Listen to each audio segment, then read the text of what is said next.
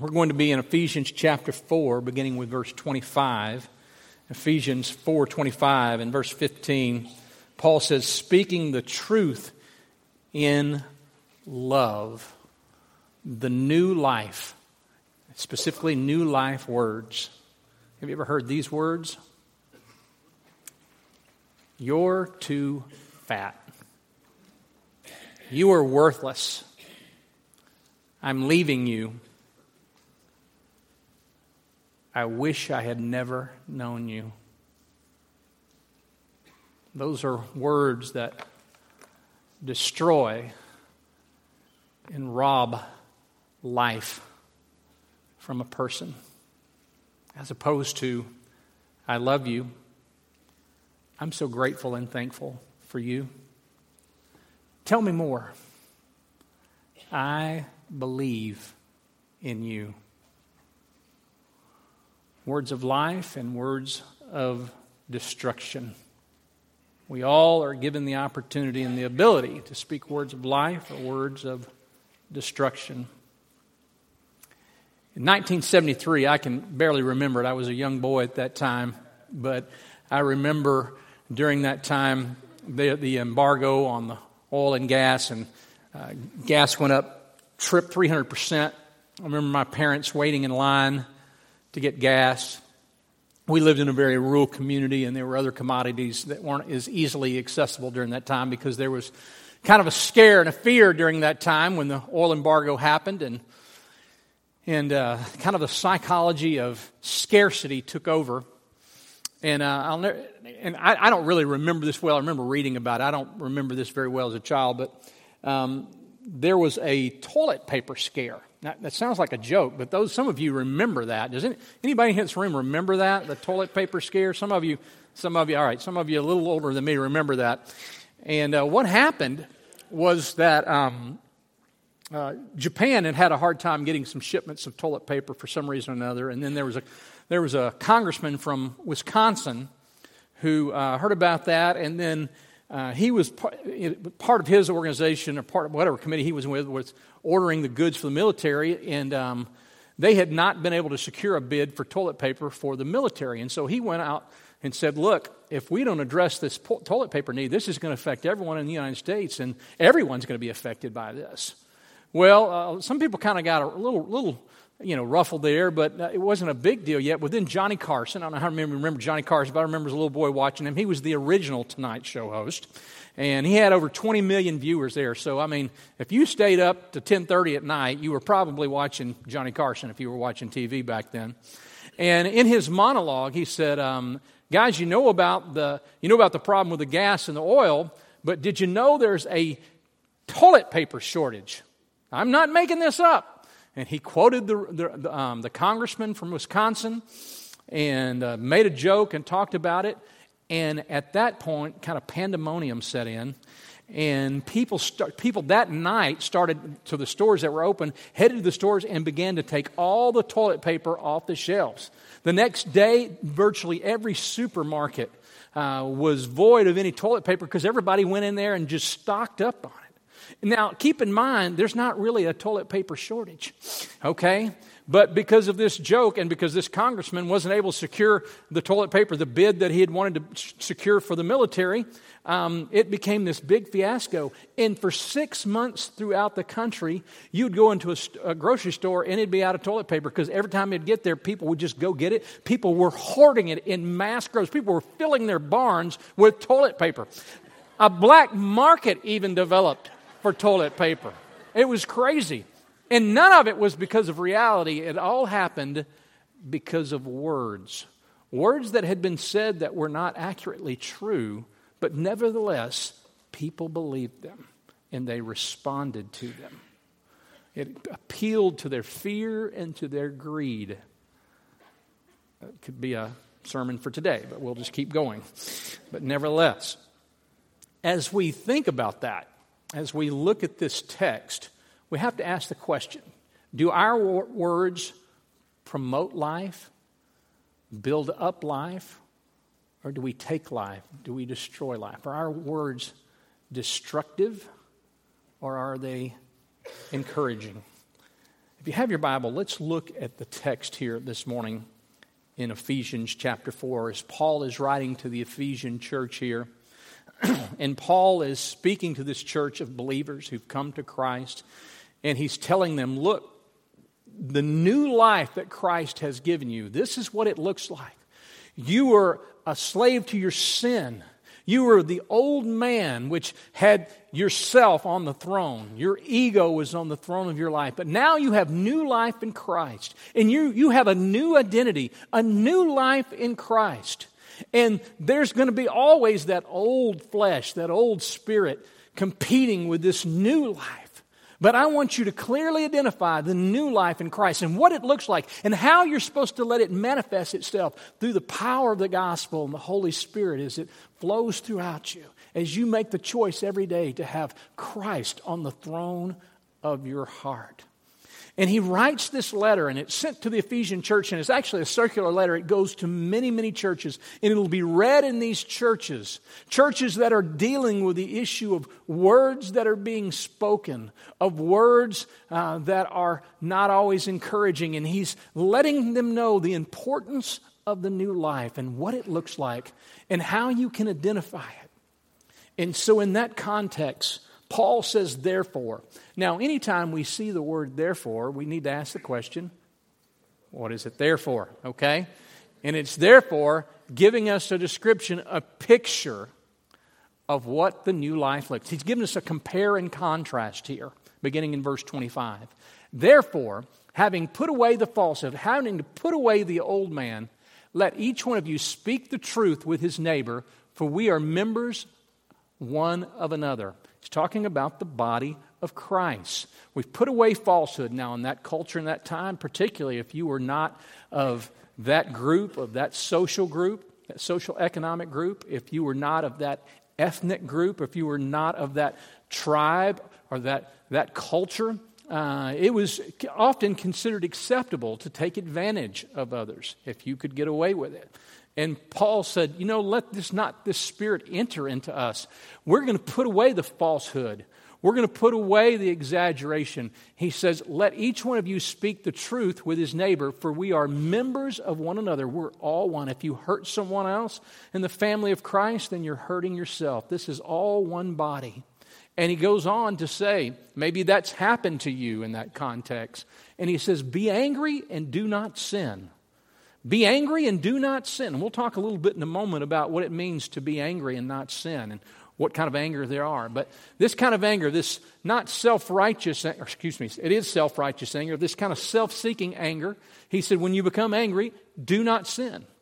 You're going to become angry whether you're a, the, uh, the new life or the old life. There are things that will happen that will make us angry. Some things you should be angry about. You should be angry about abuse. You should be angry about slavery and human trafficking. There are things that we should be mad about. And we'll talk more about that in just a moment. But he said, Be angry and do not sin. Do not let the sun go down on your anger. Now, this is not a prescription to say you can't go to bed until you've gone and confronted somebody, okay? Uh, sometimes that's not possible. That's just an expression, an expression that says deal with the issue. Don't let it just keep going. But it doesn't mean you need to go wake up your wife tonight if you're sleeping, she's sleeping fine and go, I got to tell you something. Okay, you don't have to call your neighbors, you don't have to get in a car. But he's saying deal with it in an appropriate time span. Deal with it as soon as you can. Be angry and do not sin. Do not let the sun go down on your anger and give no opportunity to the devil. Because when that spirit of anger is brewing within inside us, bitterness, bitterness will ensue. And it begins to transform us back into the old man, back into the old life.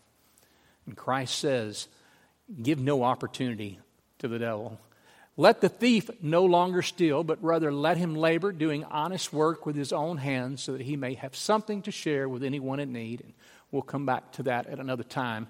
Let not let no corrupting talk come out of your mouths, but only such as good for building up. Let no destructive talk, words that destroy life, that rob life, that create corruption come out of your mouths, but only such that is good for the building up, the encouraging, the building up of the body of Christ, the building up of others, as fits the occasion, that it may give grace to those who hear.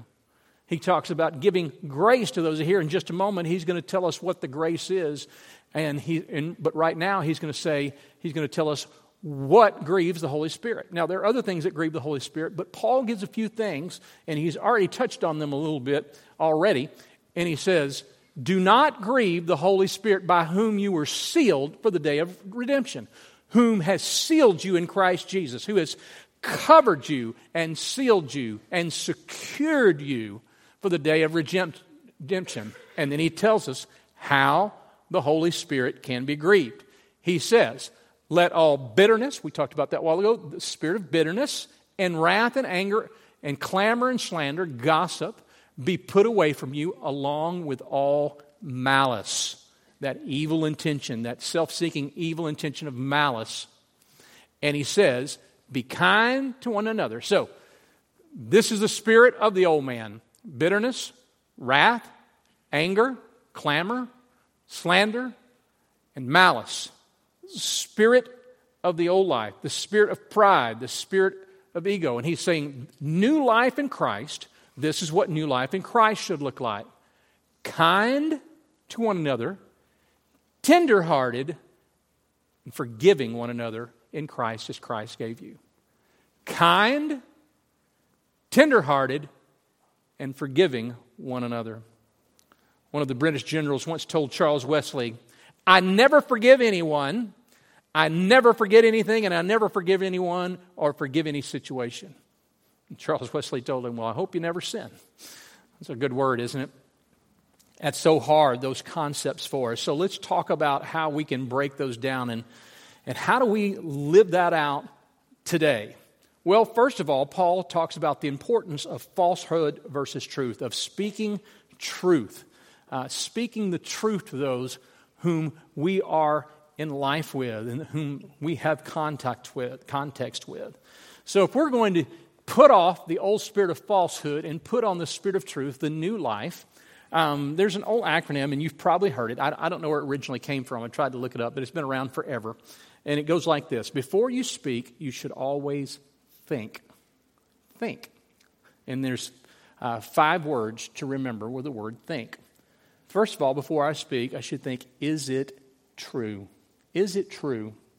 I remember early on in uh, my ministry at my first church I was serving at, someone came and told me this stuff about this other individual, and I thought, well, I've got to deal with this. It's kind of what I'm supposed to do, so I'm going to go confront them and tell them. And and put this on them. And, it was a colossal error. You know why? Because I didn't have all the information, and not everything I was told was true. Uh, it's always important to find out if it's true. You know, a lot of times people come and visit with me, and um, they'll say, So, what are you going to do? And I go, You know what? I hear what you're saying. That sounds bad, but I know there's another side virtually every time I've ever dealt with a counseling situation, there's always two sides of the story, and it takes both of them for you to fully understand. Sometimes we just get so tunnel vision, we leave out critical facts.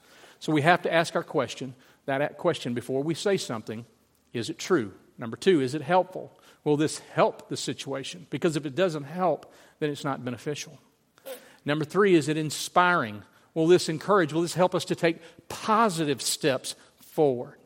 Number four, is it necessary? Is this really necessary or is this really, this really a bunch of nothing? Is this not something we need to blow off? Is this a softy? K, is it kind? Is it kind? That spirit of kindness. Paul just used this in verse 32 of Ephesians chapter 4. It's the kindness of the Lord that leads us to the repentance. It's the kindness of our tone and of our spirit and of our heart that brings about reconciliation and repentance kindness. Is it true? Is it helpful? Is it inspiring? Is it necessary? Is it kind? The first step. The second one, he says, unrighteous anger, virtuous, righteous anger, or righteous indignation. We sometimes call it in verse 26. Now, unrighteous anger, my focus is put on winning and making sure the other person is losing. In other words, someone does something to me that I don't like or that's wrong or dishonest, and I, I want to see them pay. I want to make sure that people know I'm right and they're wrong. And that really is a self centered anger. It's not that you're not angry or that you're wrong for being angry, it's what do you do with it? And that's kind of more of a selfish anger. Now, righteous anger or righteous indignation would be this It would be my focus is on the kingdom of God. What is best? What is, does this honor the kingdom of God? We talked about it earlier. There are things that dishonor the kingdom of God. When we grieve the Holy Spirit, when we use God as an excuse to sin, when we see human trafficking and slavery and things of this nature that hurt the heart of God, there ought to be something that wells up in us and says, That's not right, and I want to stand for what is right. That's righteous anger. That's why he says, Be angry and sin not. Take the appropriate God honoring step. It's not about you winning, it's not about how you looked. It's about what honors the heart of God. It's about the heart of God. So, when godly confrontation is necessary, when we find ourselves in these anger situations, it usually requires a, a, confrontation, a conversation. And let me just say this uh, something that I was taught a long time ago that's very beneficial about whether I am ready to go have a confrontation, to have a conversation with somebody. Let me tell you this. If you really want to go have that conversation, you can't wait to go tell them, you can't wait, to, then you should not go. You are in the wrong spirit. You're not going to be kind. You're not going to be gentle. You're not going to be forgiving. You want to win, and you want them to lose. So when you want to confront, don't. And when you think, oh, this is going to be hard, then you're ready. When you're going, I don't really want to do this, but I need to, that's the right spirit. If you're excited, you can't wait to do it, then don't do it. It's not going to go well for anybody. You're in the wrong spirit. When you think, man, I, I don't want to do this this is going to be hard, this is going to be difficult, then you're in the right spirit. So once you're at that spirit, you can pray and, and seek godly counsel. Pray and seek godly counsel. Talk to someone who is mature in the faith and, and let them hear what you're going to say. That's important because so many times we don't recognize what we're saying. Might, uh, people might get offended, might get stuck before they get to the real issue approach, gather all the facts. We talked about make sure you have all the information that you need to have this conversation. Approach with humility, not superiority. Superiority is I'm, I'm better than you. You need to be straightened out. I need to fix you. I need to correct you. That's a spirit of superiority as opposed to humility. I want peace. I want this to be right and think about what to say and what not to say. There's some things you shouldn't say. You shouldn't say you, you, you, you, and you shouldn't point your finger like this when you're talking to people either. Okay? It's not about you, it's about I, how I feel. And you've heard this before, that's nothing new. And, what, and there are just things that you don't say, and there are things that you should say. So think that through. Think through what you're going to say before you get there. All right. So we've talked about uh, falsehood versus truth, unrighteous anger versus righteous anger.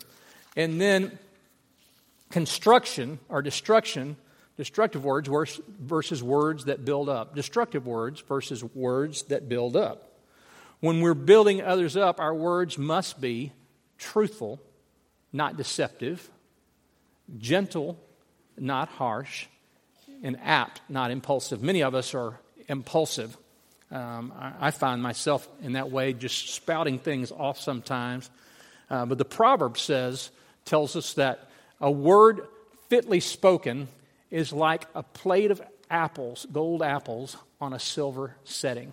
When we say it in the right time, in the right spirit, in the right attitude, then it can be words of life. I remember when I was in high school, I was in FBLA, Future Business Leaders of America. I don't know if they still have, they still have that. Eh, maybe it's just thing in Louisiana. Nevertheless, um, I was in that organization, and I remember my sophomore year, I wanted to participate in something called extemporaneous speaking, but somebody else got to go.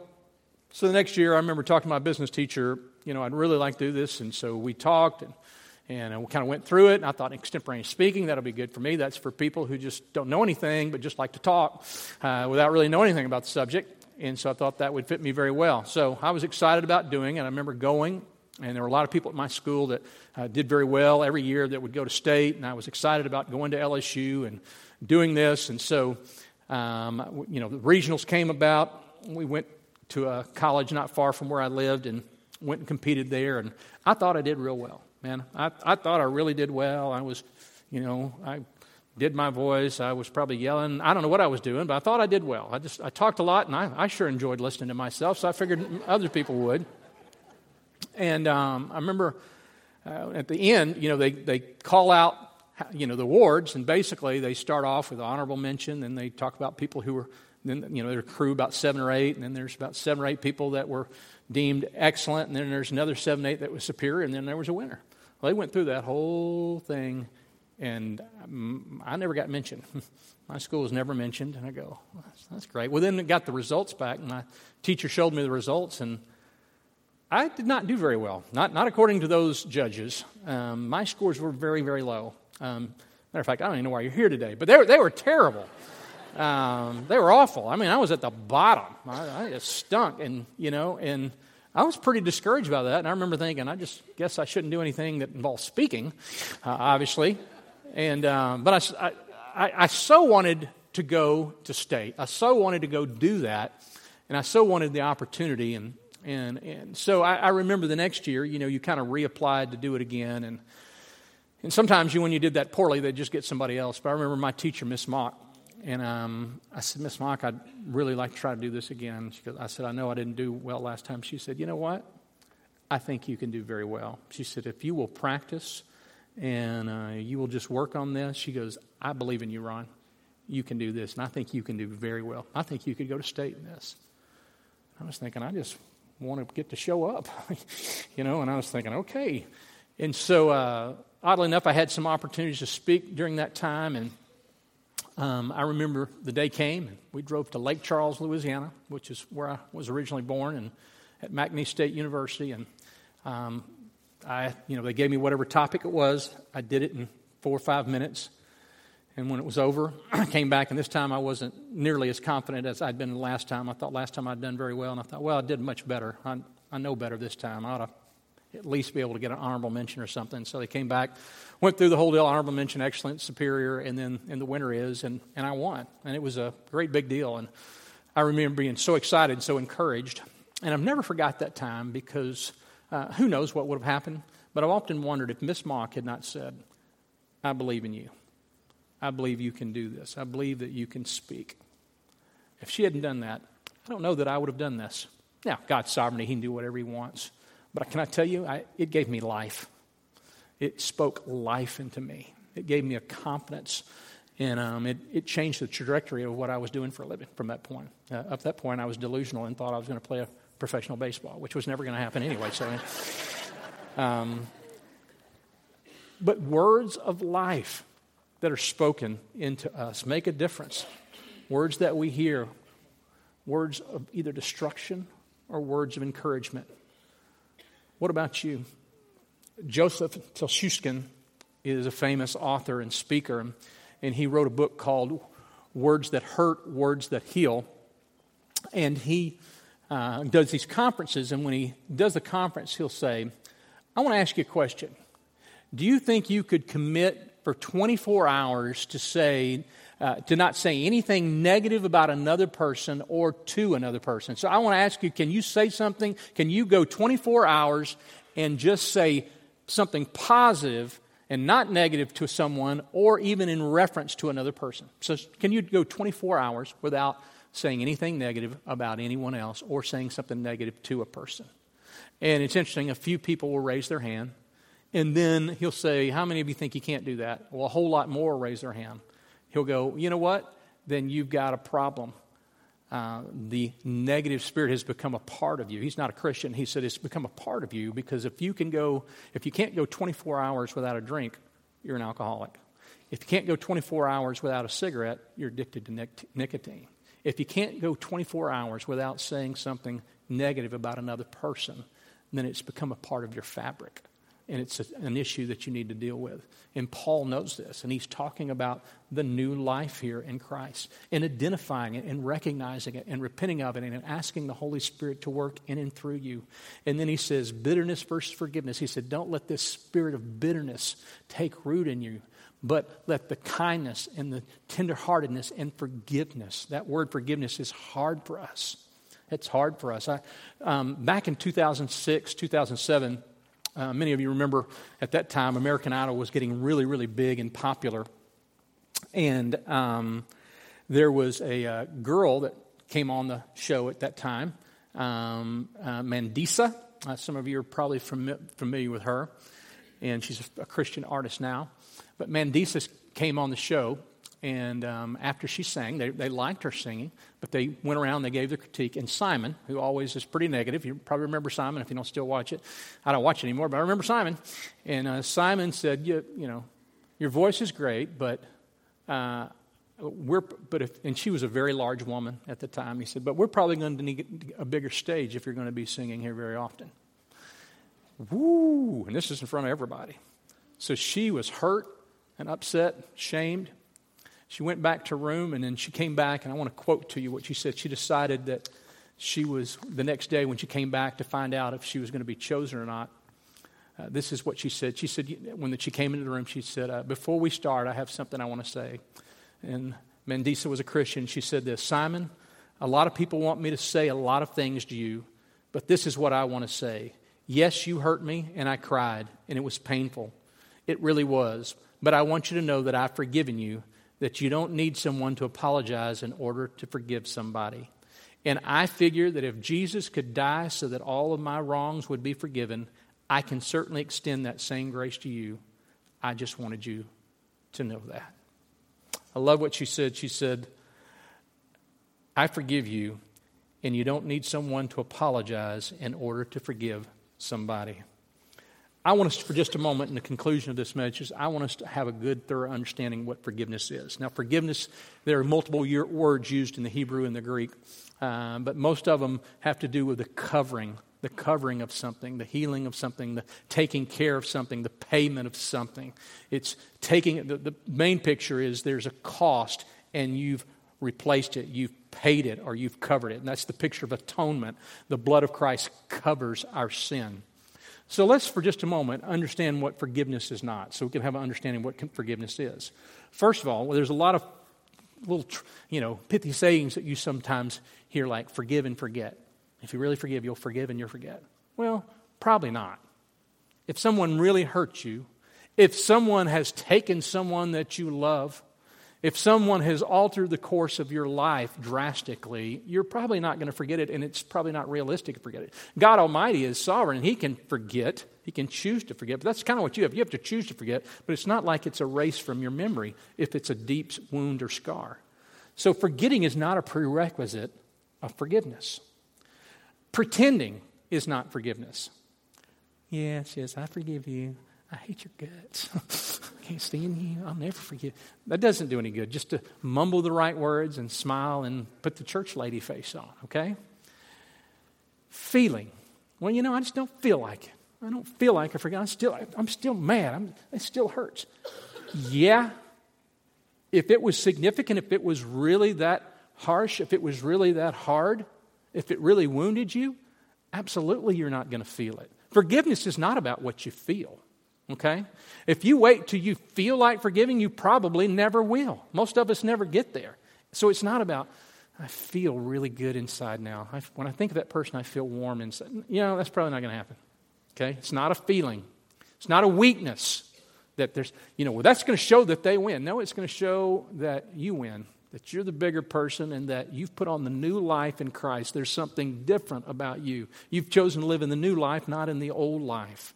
It's not condoning the wrong. It doesn't mean that there's no penalty or consequences from their sin. Often, when there's a crime committed, uh, it, to forgive does not mean that you get them out of jail, okay?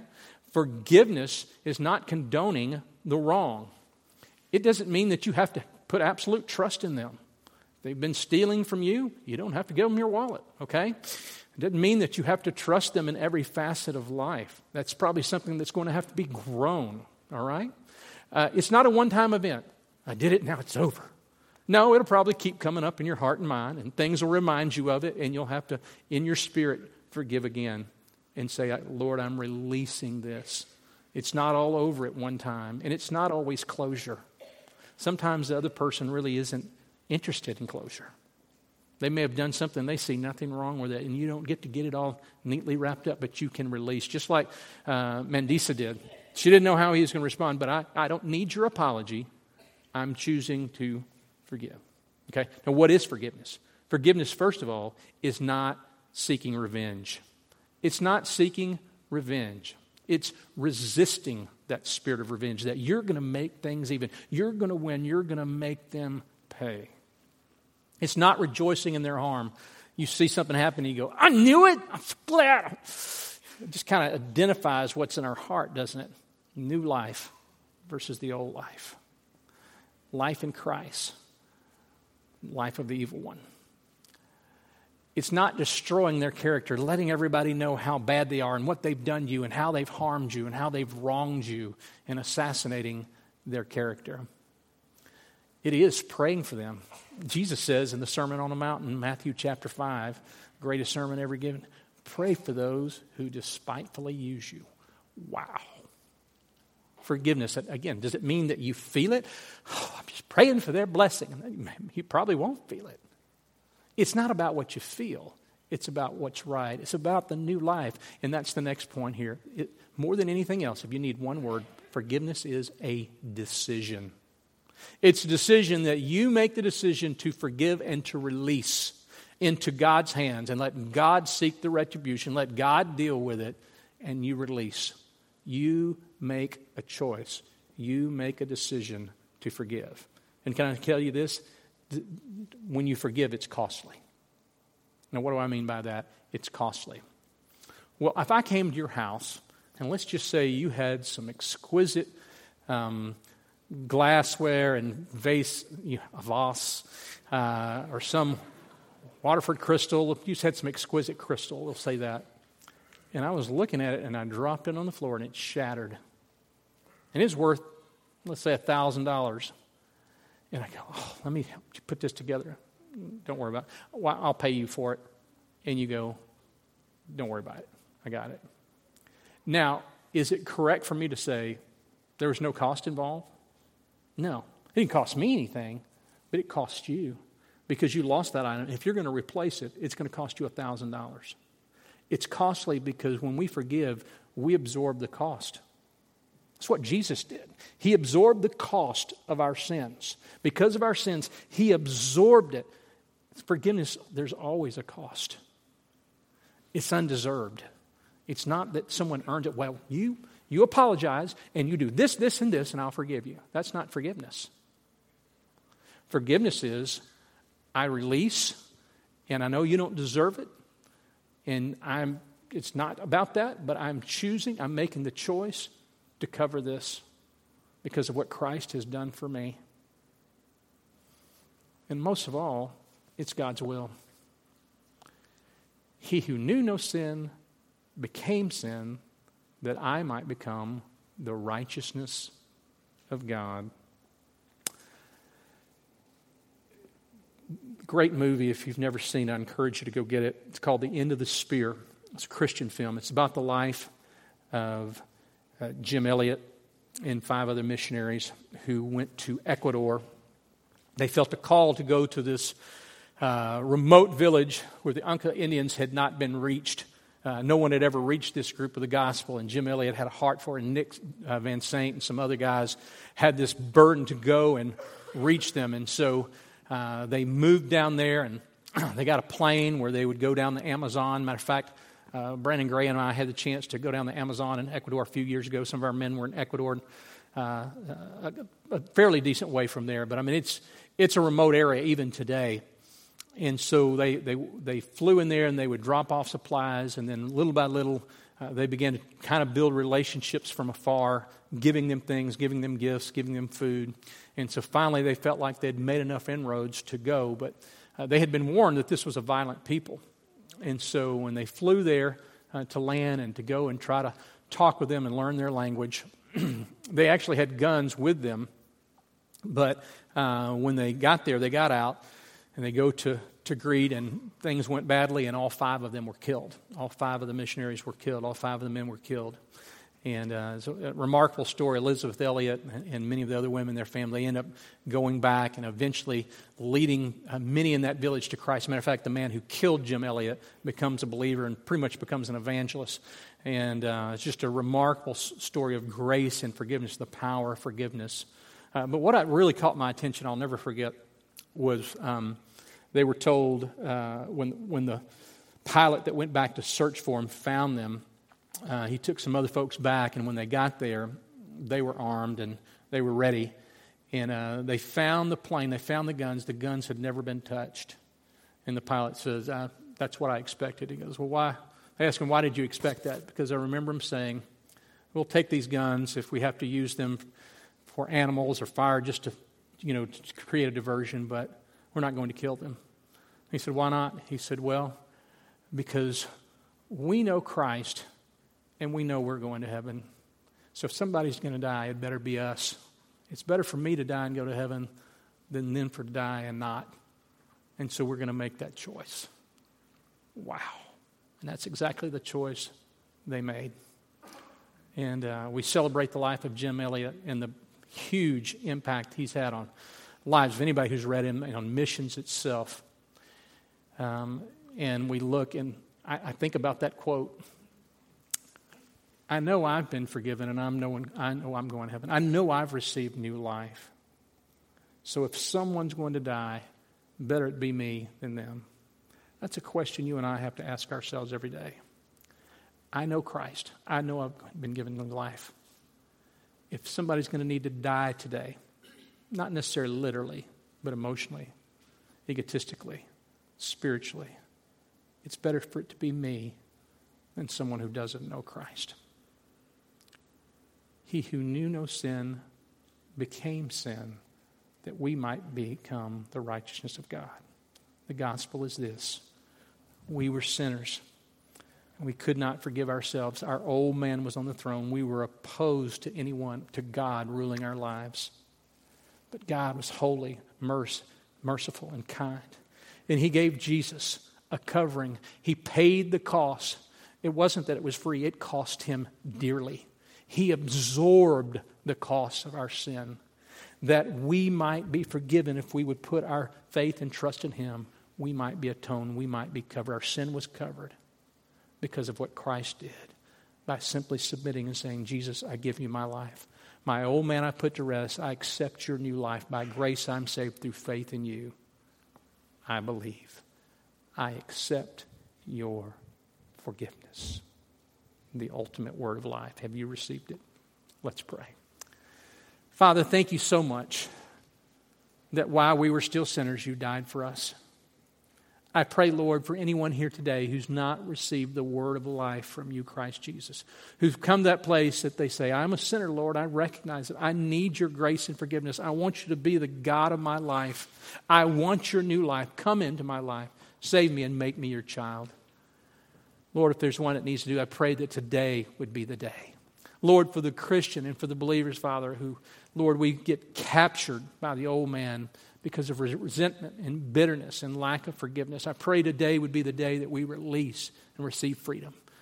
Not because we've forgotten, not because we condone, not because it doesn't hurt, but because of you, Lord, your kindness and your tenderness and your forgiveness, because you've given us new life through Christ Jesus.